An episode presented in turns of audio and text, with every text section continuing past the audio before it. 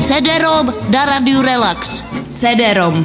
V poslední době se dost mluví o takzvaných církevních restitucích. Co si budeme povídat, peněz se bude vracet nemálo. No a samozřejmě nás muselo automaticky napadnout, jaký pak na to má asi názor pan CD-ROM.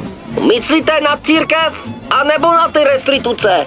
No, my jsme měli na mysli oboje. No tak na to mám víceméně kladný názor, protože jsem zastancem toho, že by nám taky měli něco vracet. Z čeho jste jako usoudil, že by to měli vracet vám? Jako to vzali církvi, že jo? Těm, co to za komančů, jak si znárodnili. Mě nějaký indiáni nezajímají, mě taky vzali komunisti spoustu věcí, třeba i ludze. A ty už mi někdo nevratí. Nechme minulost minulostí a pojďme zpátky do současnosti. Proč si, pane Cederom, myslíte, že by vám měli něco vracet? No protože já, ačkoliv se to nezdá, to s církví mám hodně společného. Tak to byste nám teda měl trošku vysvětlit.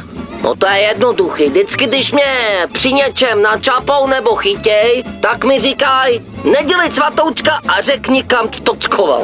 No tak ten svatý nebyl, ne? Od pěti do devíti ranní jam.